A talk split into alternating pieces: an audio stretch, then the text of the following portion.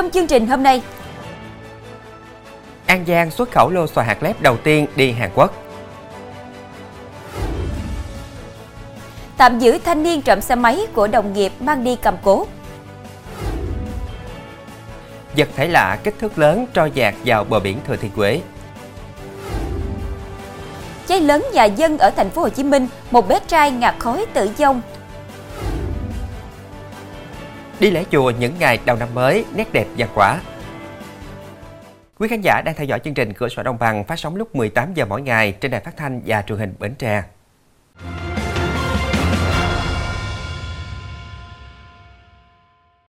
Thưa quý vị, sau thời gian tích cực chuẩn bị, sáng qua tỉnh An Giang đã tổ chức lễ công bố xuất khẩu lô xoài hạt lép đầu tiên sang thị trường Hàn Quốc. Có tới 13 tấn xoài hạt lép của huyện chợ mới tỉnh An Giang chính thức xuất khẩu sang Hàn Quốc trong đợt này. Đây là thị trường tiềm năng và có nhiều dư địa cho mặt hàng xoài của nước ta.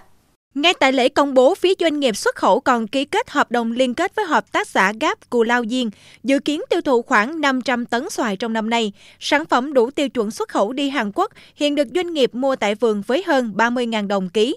Điều này cho thấy liên kết sản xuất tập trung, chất lượng là giải pháp gia tăng nhuận bền vững cho bà con nhà vườn. Thưa quý vị, hai tàu cá đang vận chuyển gần 200.000 lít dầu DO không quá đơn chứng từ vừa bị lực lượng cảnh sát biển 4 phát hiện bắt giữ trên vùng biển Tây Nam. Lực lượng chức năng đã tiến hành lập biên bản niêm phong hàng hóa vi phạm, sau đó dẫn giải các phương tiện về cảng hải đội 422 tại thành phố Phú Quốc, tỉnh Kiên Giang để tiếp tục điều tra xử lý đúng theo quy định của pháp luật.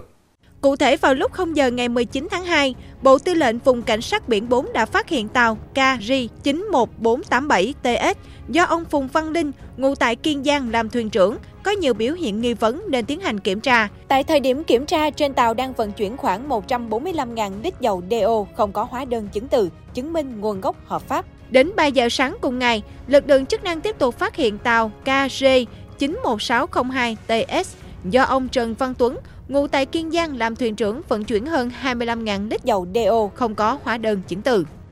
Ủy ban nhân dân huyện Cái Bè, tỉnh Tiền Giang vừa tổ chức khen thưởng anh Phan Quốc Quy, 30 tuổi, ngụ xã Hậu Thành vì có thành tích cứu được bé trai bị đối tượng ngáo đá ném xuống sông.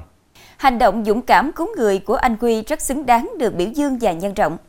Theo cơ quan công an, Lê Huỳnh Hải, 25 tuổi, sau khi sử dụng ma túy, nhìn thấy bé trai tên gọi tắt là T, 3 tuổi, đang ngồi trên ghế đá trước sân nhà, đã đến ôm bé T, đi đến sông Mã Vôi, cách nhà bé T khoảng 80 mét, rồi ném xuống sông. Phát hiện sự việc, anh Huy đã nhảy xuống sông và vớt được bé T, đưa lên bờ sơ cứu. Sau đó, anh cùng gia đình đưa cháu bé đến bệnh viện kiểm tra sức khỏe. Hiện bé T đã xuất viện và sức khỏe ổn định. Thưa quý vị, do ham mê cờ bạc trên mạng dẫn đến nợ nần không có khả năng trả nợ, nam thanh niên này đã trộm xe máy của đồng nghiệp rồi đem cầm lấy tiền trả nợ và tiêu xài cá nhân. Qua công tác vận động, đối tượng đã đến công an xã Bình Hòa, huyện Châu Thành, tỉnh An Giang đầu thú và khai nhận trước đó khoảng một tháng cũng từng trộm một chiếc xe máy khác tại nhà xe của công ty này. Theo thông tin ban đầu, Khánh là công nhân của một công ty thuộc khu công nghiệp Bình Hòa, huyện Châu Thành, tỉnh An Giang. Khoảng 9 giờ ngày 17 tháng 2 2024, Khánh xuống nhà xe công ty lấy đồ thì phát hiện chiếc xe máy dựng gần xe Khánh còn ghim chìa khóa trên xe nên nảy sinh ý định trộm đem đi cầm lấy tiền trả nợ. Sau khi lấy được chiếc xe, Khánh điều khiển đến tiệm cầm đồ gần khu công nghiệp cầm với giá 7 triệu đồng. Số tiền trên, Khánh đem trả nợ và tiêu xài cá nhân hết. Từ lời khai của Khánh, lực lượng công an đã thu hồi tăng vật. Thưa quý vị, được phân công giải quyết vụ án tranh chấp hợp đồng thuê đất, cựu phó chánh án yêu cầu nguyên đơn phải đưa 50 triệu đồng mới sớm đưa ra xét xử. Với tội nhận hối lộ, Tòa án Nhân dân tỉnh Vĩnh Long xét xử sơ thẩm và tuyên phạt bị cáo Nguyễn Thị Tuyết Sương, cựu phó chánh án Tòa án Nhân dân thị xã Bình Minh, tỉnh Vĩnh Long 4 năm tù.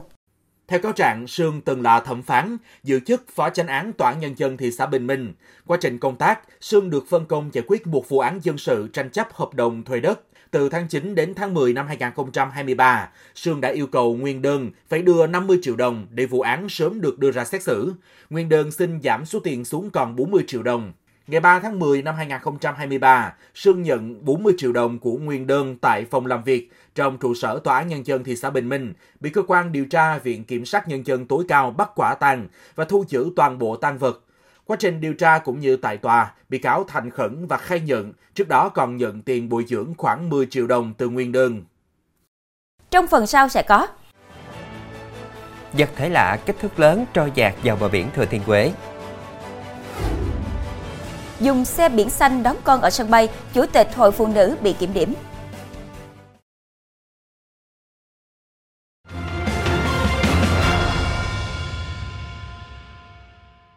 Thưa quý vị, trong quá trình ra biển đánh bắt hải sản, ngư dân ở thôn 10, xã Điền Quà, huyện Phong Điền, tỉnh Thừa Thiên Huế phát hiện vật thể trôi dạt vào bờ biển nên trình báo đến chính quyền địa phương.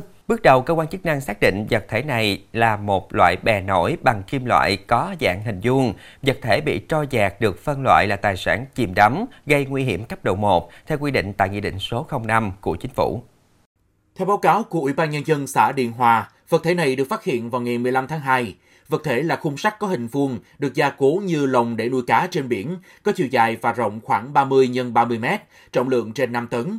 Theo quan sát, khung sắt này được sơn màu xanh, dưới chân có các đế đỡ bằng kim loại. Do vật thể bị trôi dạt có kích thước và khối lượng lớn, nên hiện Ủy ban Nhân dân huyện chưa có phương án xử lý.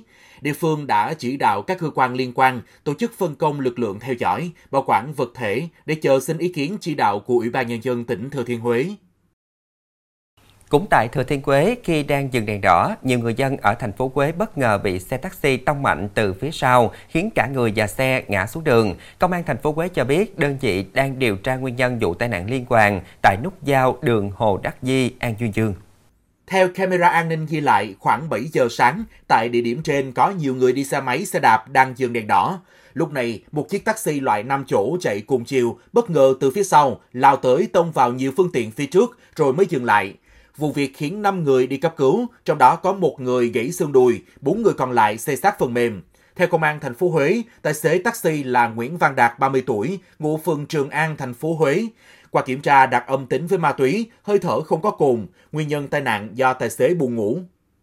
Chuyển sang thông tin đáng chú ý khác, Hội Liên hiệp Phụ nữ tỉnh Hà Tĩnh vừa tổ chức họp kiểm điểm liên quan vụ Chủ tịch Hội Liên hiệp Phụ nữ tỉnh Hà Tĩnh dùng xe biển xanh bật đèn còi ưu tiên để đón con ở sân bay Vinh. Theo đó, ngày 2 tháng 2, xe công vụ của Hội Liên hiệp Phụ nữ Hà Tĩnh chở bà Nguyễn Thị Lệ Hà, Chủ tịch hội vào sân bay Vinh đón con gái của bà Hà từ thành phố Hồ Chí Minh về quê. Khoảng 22 giờ cùng ngày, khi đón được con gái bà Hà lên xe, tài xế di chuyển, bật đèn ưu tiên và còi, khiến dư luận bức xúc và chia sẻ lên mạng xã hội. Sau vụ việc, Hội Liên hiệp Phụ nữ Việt Nam tỉnh Hà Tĩnh đã tổ chức họp kiểm điểm đối với cá nhân bà Nguyễn Thị Lệ Hà. Riêng cá nhân bà Hà cũng đã nhận thức được những sai phạm, sẽ chấn chỉnh tình trạng nói trên. Chương trình sẽ được tiếp nối với thông tin về quả quạng. Căn nhà 2 tầng nằm trong hẻm đường Lê Đức Thọ, quận Gò Vấp, thành phố Hồ Chí Minh xảy ra cháy lớn vào tối qua, khiến bé trai 8 tuổi bị mắc kẹt, ngạt khói tự vong. Theo các nhân chứng, lúc xảy ra quả quạng, bé trai ở một mình trên tầng, nhiều người phát hiện chạy tới ứng cứu nhưng không kịp. Tại hiện trường, ngọn lửa kèm theo khói bốc cao cháy lan ra trụ điện trước nhà, khu vực cũng bị mất điện ngay sau đó. Vụ cháy nhà khiến bé B tên gọi tắt 8 tuổi tử vong thương tâm. Căn nhà bị cháy có kết cấu một tầng trệt và một gác, mỗi tầng có diện tích 40 m2, diện tích cháy khoảng 18 m2 tầng gác và một số tài sản bị thiêu rụi. Thưa quý vị, lực lượng công an đã tìm thấy thi thể cô gái 21 tuổi mất tích ngày mùng 7 tháng Giêng tại một phòng trọ trên địa bàn quận Cầu Giấy, thành phố Hà Nội. Bước đầu xác định nạn nhân bị sát hại, hiện nghi phạm đã bị bắt. Nạn nhân tên gọi tắt là L, 21 tuổi, quê Thanh Hóa, học hết lớp 11. L lên Hà Nội tìm việc, làm quản lý một số khu chung cư mini. Sau kỳ nghỉ Tết, chiều ngày đầu tiên đi làm 16 tháng 2, cô gái mặc áo sơ mi trắng, chân váy màu tím, lái xe máy rời nhà ở phường Mỹ Đình 1, quận Nam Từ Liêm. L nói với người thân đi dẫn khách xem phòng trọ. Tối cùng ngày, gia đình mất liên lạc với nạn nhân. 18 giờ 35 phút cùng ngày, camera an ninh ghi nhận L có mặt tại căn nhà cho thuê ở quận Thanh Xuân. Chiều ngày 19 tháng 2, thi thể cô được phát hiện tại một chung cư mini 7 tầng nằm trong ngõ 79 phố Cầu Giấy.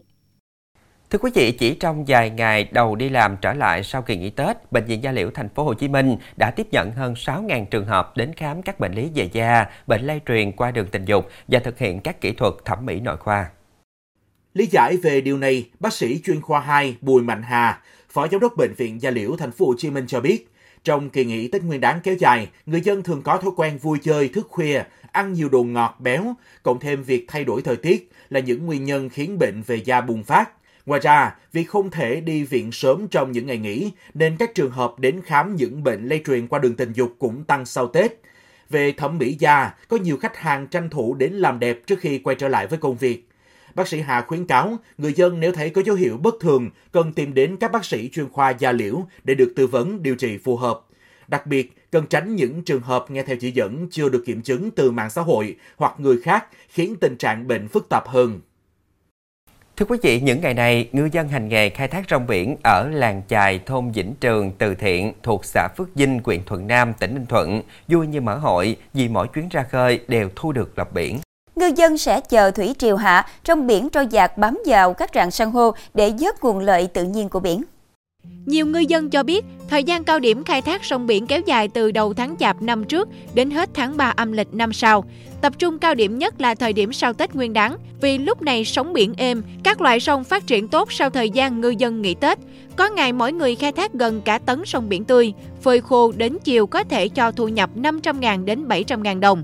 Tuy công việc khai thác sông biển vất vả vì phải dầm mình trong nước, nhưng bán được giá cao nên ai nấy đều vui. Đây là nguồn thu nhập chính của nhiều người trong làng vào những ngày sau Tết.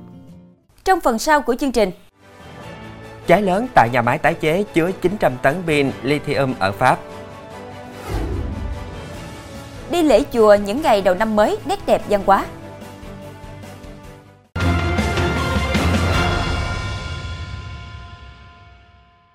Tin thế giới, giới chức Pháp cho biết lực lượng cứu hỏa đã kiểm soát được vụ hỏa hoạn tại nhà máy sản xuất pin lithium ở thị trấn VVS, phía bắc thành phố Toulouse của nước này. Vào thời điểm xảy ra vụ cháy, trong kho có khoảng 900 tấn pin lithium, lực lượng cứu hỏa đã có mặt tại hiện trường sau khi quả hoạn xảy ra và phải mất 2 ngày để khống chế đám cháy. Theo nhà chức trách, hiện ngọn lửa vẫn âm ỉ bên trong nhà kho và một nhóm gồm 5 lính cứu hỏa vẫn túc trực tại hiện trường nhằm tránh đám cháy bùng phát trở lại. Truyền thông địa phương phát đi hình ảnh đám khói dày đặc bao trùm khu vực. Tuy nhiên, nhà chức trách và lực lượng cứu hộ khẳng định không có nguy cơ về ô nhiễm không khí. Hiện tập đoàn Snam chưa đưa ra bình luận về vụ việc. Pin lithium có vai trò quan trọng trong các thiết bị điện như điện thoại hay ô tô điện. Tuy nhiên, loại pin này lại chứa các vật liệu dễ cháy. Do vậy, cùng với nhiệt lượng bên trong, pin lithium có thể dễ bắt lửa và gây cháy nổ khi tiếp xúc với nhiệt độ cao. Tại thành phố Chicago, bang Illinois, nước Mỹ, đang diễn ra cuộc triển lãm về con tàu Titanic nổi tiếng. Đến với triển lãm, khách tham quan sẽ nhận được vé lên tàu, như thể họ sắp thực hiện một chuyến hành trình thật sự trên tàu Titanic năm xưa. Trong chuyến hành trình kéo dài khoảng một tiếng đồng hồ, du khách sẽ được ngắm hình ảnh của tàu Titanic với những căn phòng, cầu thang được tái hiện thật chi tiết. Sự kiện cũng giới thiệu hàng trăm hiện vật có liên quan đến tàu Titanic, từ bộ sưu tập cá nhân, các đạo cụ từ bộ phim bom tấn Titanic công chiếu năm 1997. Không gian triển lãm càng thêm phần thú vị nhờ hiệu ứng ánh sáng, âm thanh và những giai điệu âm nhạc phổ biến vào đầu thế kỷ 20. Triển lãm sẽ kéo dài đến tháng 4 tới. Ở nơi ẩm ướt nhất thế giới là làng Masimram, bang Meghalaya ở Ấn Độ, du khách không băng qua sông bằng một cây cầu bằng bê tông cốt thép. Đó là một cây cầu sống tết từ rễ các cây đại thụ xung quanh, tạo thành kiệt tác nghệ thuật của thiên nhiên. Những cây đại thụ vẫn tồn tại qua năm tháng.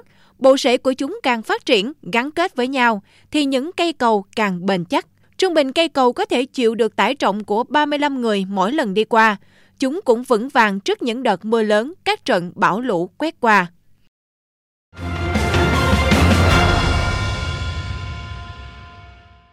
Thưa quý vị, vào ngày đầu năm mới, với không khí Xuân Giáp Thìn 2024 tràn ngập trên khắp các nẻo đường, và đặc biệt với Tết cổ truyền của dân tộc, không chỉ là thời gian để chúng ta sum vầy bên gia đình, mà sẽ có nhiều hơn những hoạt động du xuân ý nghĩa. Trong đó, lễ chùa đầu năm là phong tục đã có từ lâu trong văn hóa của người Việt, đặc biệt là khi rằm tháng Giêng đang đến gần. Chương trình vừa có ghi nhận về hoạt động lễ chùa trong những ngày đầu xuân của người dân. Theo ghi nhận, không chỉ cầu mong những điều an lành vào thời khắc đầu tiên của năm mới, người dân còn dành hẳn cả tháng đầu năm để du xuân và hưởng khí lạnh. Ờ, thì à, nhân cái à, ngày đầu xuân thì à, tôi cũng cùng với một số bạn bè đi du xuân.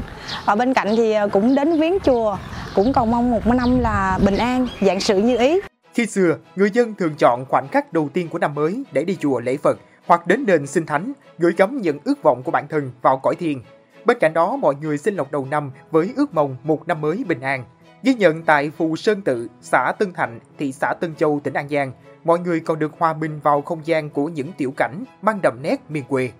Thì hôm nay đến Phù Sơn Tự thì thấy là à, nhà chùa đã trang trí các cái tiểu cảnh à, rất là mộc mạc, bình dị và giúp cho tất cả những cái du khách ở đây à, có cái cảm giác là được trở về với lại cái không khí Tết của những ngày à, ngày xưa.